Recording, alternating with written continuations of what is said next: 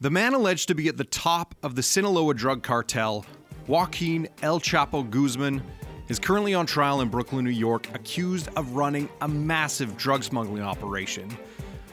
While the vast majority of those drugs are winding up on the streets in the United States, a good chunk of that is coming into Canada. I'm Dave Breckenridge, and this is 10 3. Today, we look at what was being smuggled into Canada, how far into the country this operation reached, and we look at the men authorities allege were his connections here.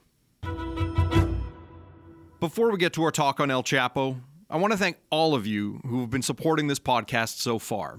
If you like the show, consider subscribing at Apple Podcasts. And if you really think we're doing a good job bringing you interesting Canadian stories, please leave us a review and even a comment. We'd love to know what you think. I suppose El Chapo could safely be described as the biggest narco in the world, definitely since Colombia's Pablo Escobar, who met his demise in 1993. In, in, in terms of the scale of operation and the monetary proceeds involved, El Chapo has kind of usurped Escobar's legend as the world's biggest narco. Basically, that's who he is. Brian Fitzpatrick is a reporter with the National Post who's been covering El Chapo and the Sinaloa cartel and the connections to Canada.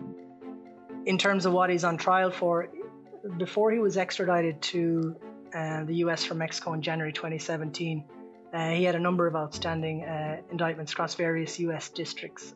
The one that he's on trial for, uh, which has been the subject of much debate about, you know, why they picked this this jurisdiction was a 17 count indictment in the Eastern District of New York, and, and this indictment includes, you know, multiple multiple uh, counts of conspiracy to murder and drug trafficking on a biblical scale, and 14 billion worth of ill-gained assets. Basically, you're looking at the person responsible for bringing the majority of the cocaine, heroin, uh, methamphetamine, and to a lesser degree marijuana that's to be found in North America.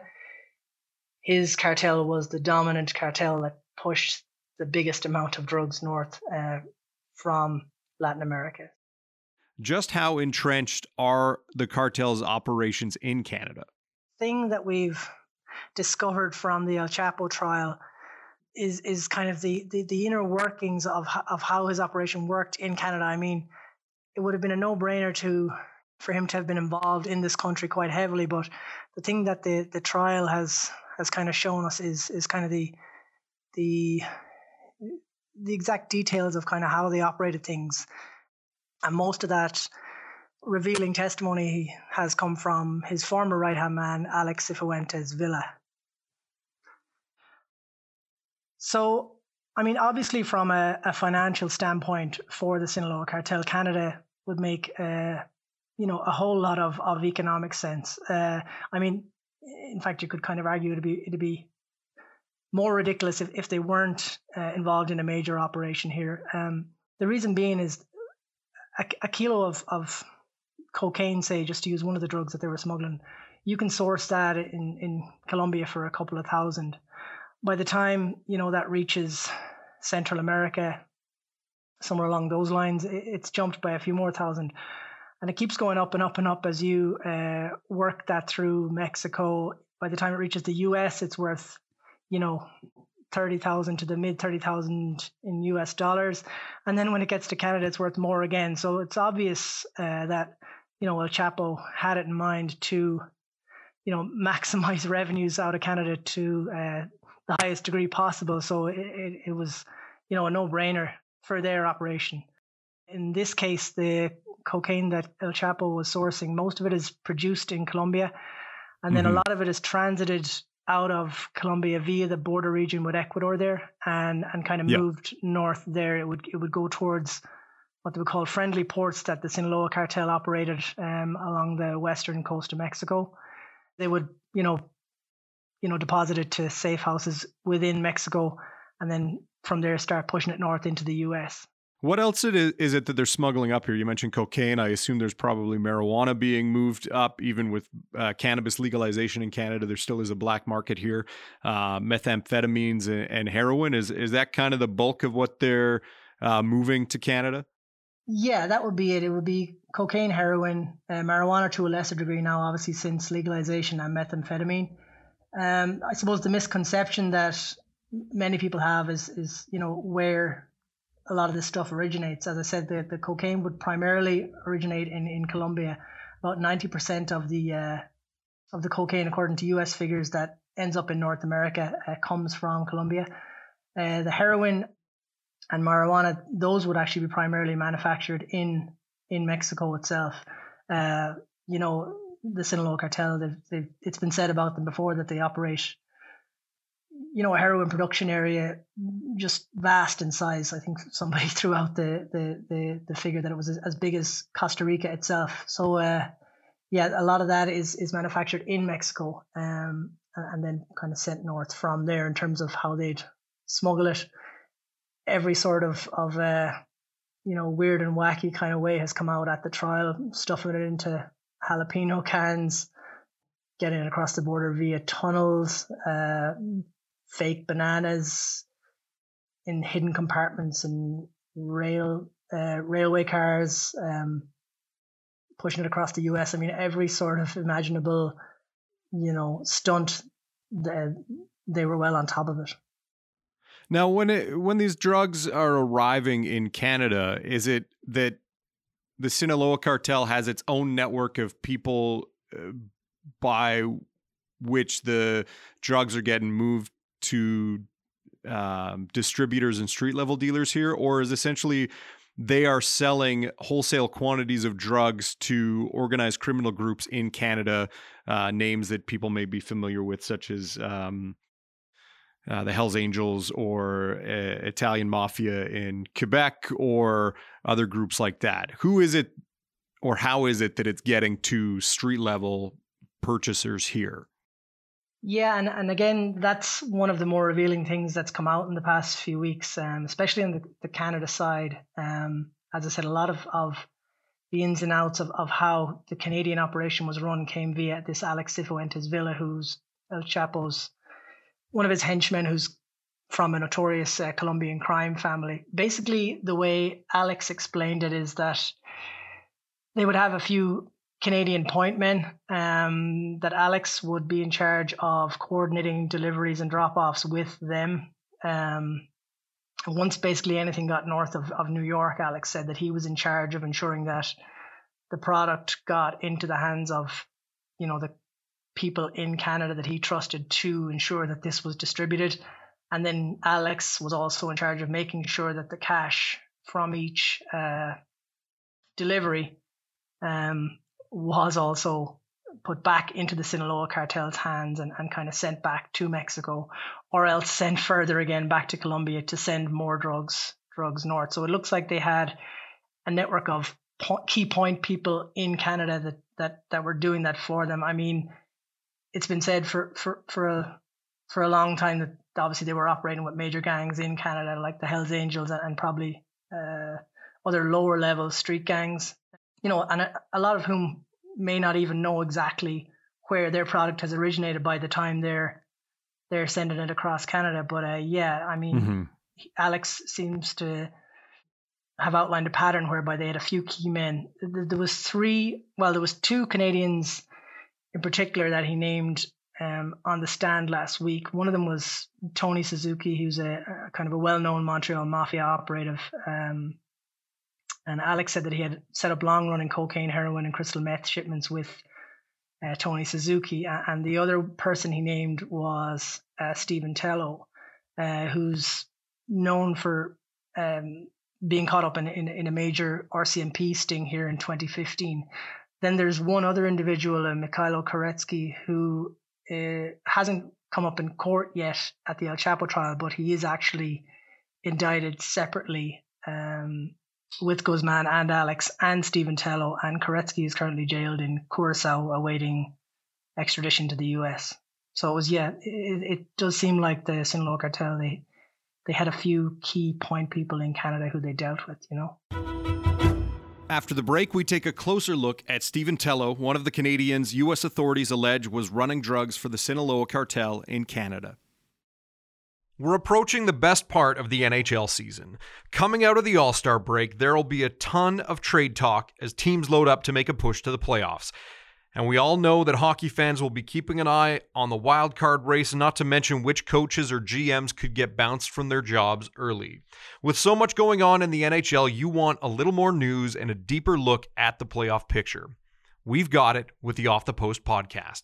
Our team of hockey experts joins host Paul Chapman for a deep dive on the big issues in the NHL.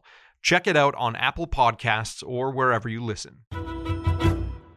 How did Stephen Tello wind up in prison in Canada? Uh, it's a very interesting question, and kind of the more you look at at that case in itself, as completely aside from the El Chapo trial, it's fascinating.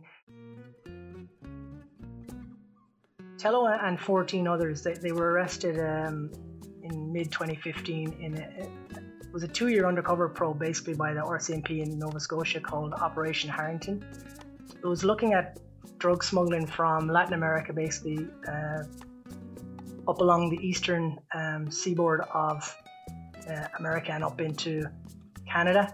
Basically, Tello was charged with two counts of trafficking cocaine, uh, one count of conspiring to import cocaine, and then another one to do with uh, the proceeds of crime. Uh, the conspiracy that he was actually involved in, although there was no um, outright Sinaloa cartel mentioned at that stage, rather they just described it as you know Latin American drug cartels. But the conspiracy that he was caught up in involved moving uh, cocaine from Guyana uh, up to the east coast of Canada. Um, RCMP officers themselves actually travelled to the Caribbean to meet with would be Guyanese uh, suppliers. So it was it was a pretty serious uh, undercover sting that he was caught up in, and he ended up getting.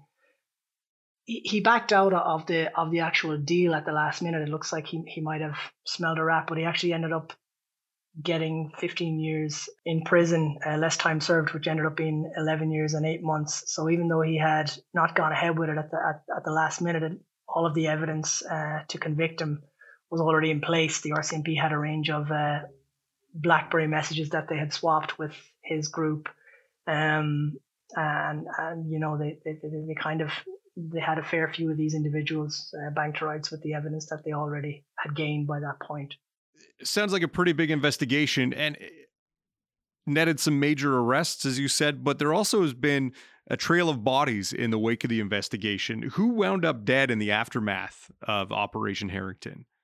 One of the key things, uh, as you look through the court filings, one of the key things was the RCMP were extremely concerned about officer safety. Um, because obviously uh, the lengths that the, the, the officers had gone to you know, travel to the Caribbean undercover, deal with these guys on, on encrypted Blackberries for a long time.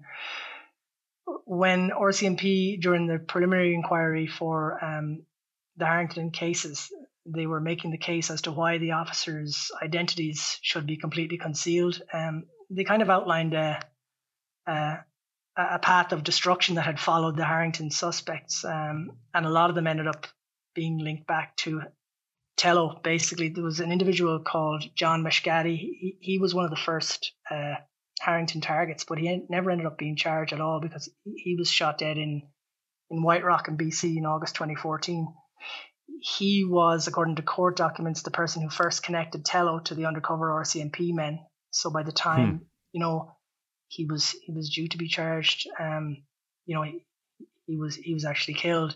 The other person uh, killed as the Harrington probe was going on was a fellow called Andy Huang. And he was killed in Alberta in January 2015. And police thought that he was actually one of the people who was providing Tello with uh, funds to to source uh, the cocaine that was involved in, in the conspiracy that he was actually convicted for.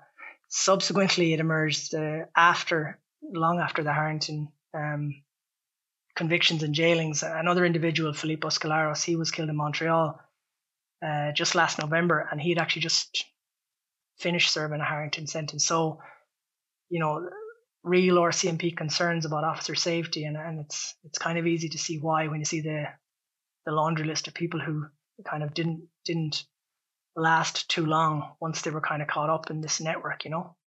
After you published your first story about Tello and his connection to the Sinaloa cartel, um, his name cropped up in the trial for Joaquin Guzman in Brooklyn.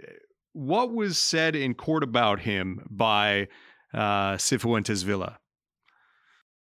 Yeah, it, was kind of lost amid the uh, international outrage. Basically, when Alex Cifuentes Villa took the stand, one of the first things he, he came out with was the fact that, you know, he made this sensational allegation that the former president of Mexico had taken a 100 million bribe from the Sinaloa cartel um, in October 2012. Now, obviously, the, former president flat out denies that. I mean, there's been a lot of sensational allegations by these former narcos, and exactly how much is, is, is true or false, you have to take a lot of it with a pinch of salt. But in in between all of this hoopla about the bribes, um, Alex divulged a really, you know, substantial set, of info with regard to Canada. He said in, he, he was asked about connections in Canada, and, and he, he said that, you know, he outlined the Tony Suzuki connection to the Montreal Mafia, and then he said that Stephen Tello had been uh, his his worker in, in, in Canada, basically. And he said that Stephen Tello had traveled to meet with the Sinaloa cartel at various resorts in Mexico and even in Culiacan, which would have been El Chapo's uh, stronghold. So definitely not for the faint of heart um, traveling down there. But that's what Alex said that Tello did. So that was that was kind of the first time that Tello's name actually came up at the trial. So there was even a um, a murder plot involving Tello. Not that he was involved in, but surrounding him and, and the possibility that that the people he was working with may have had uh, nefarious designs on him. Yes, that's the the major eye popping thing that that emerged from Alex's testimony was the fact that things looked like they were going fine at the start in in this relationship between the Canadians and El Chapo, but at a certain point, El Chapo seems to have come to the conclusion that Stephen Tello was stealing from him. Uh, this was around January 2013, according to the official court transcripts. At that point, he, you know, turned to uh, to Alex, who was his right hand man. Alex comes from a, the Cifuentes Villa organization, so he'd be no stranger to to murder and death. But basically, he tasked Alex with killing Stephen Tello. Um, at the same time, he tasked Alex with killing uh, a secretary um, who had worked for El Chapo simply because she had failed to bribe a military general whom she knew when she came back with the bad news uh, that the general wouldn't take the bribe. El Chapo wanted her dead. So now Alex was left with with two murders that El Chapo wanted him to get carried out, and, and he was. He said he tried at the start to convince Stephen Tello to come to Mexico so he could kill him there, but Stephen Tello wouldn't take the bait. And the plan B he came up with was that he would get his own wife, Alex's wife, to find someone to kill Stephen Tello in Canada. Then he went on to say that he was in the process of setting up meetings with the Hells Angels hmm. uh, to get this done. Um, but as things would transpire, luckily for Stephen Tello, whether he knew about it or not, the, the murder never happened. The double murder never happened, basically, because later in 2013, Alex himself was captured. Um, in Sinaloa. Uh, El Chapo was captured a few months after that for his second to last time. Um, and Stephen Tello himself was uh, caught up in the Operation Harrington raids in, Car- in Canada um, in 2015. So, you know, it could nearly be said that going to jail was the the luckiest thing that ever happened to Tello. Uh, bizarre and he, all as he that dodged sounds. a bullet.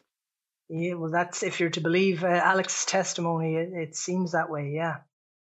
So, what do we know about Alex Cifuentes Villa? You say he was El Chapo's kind of right hand, and he and he managed these workers in Canada, guys like Tello and and Tony Suzuki. What do we know about Cifuentes Villa?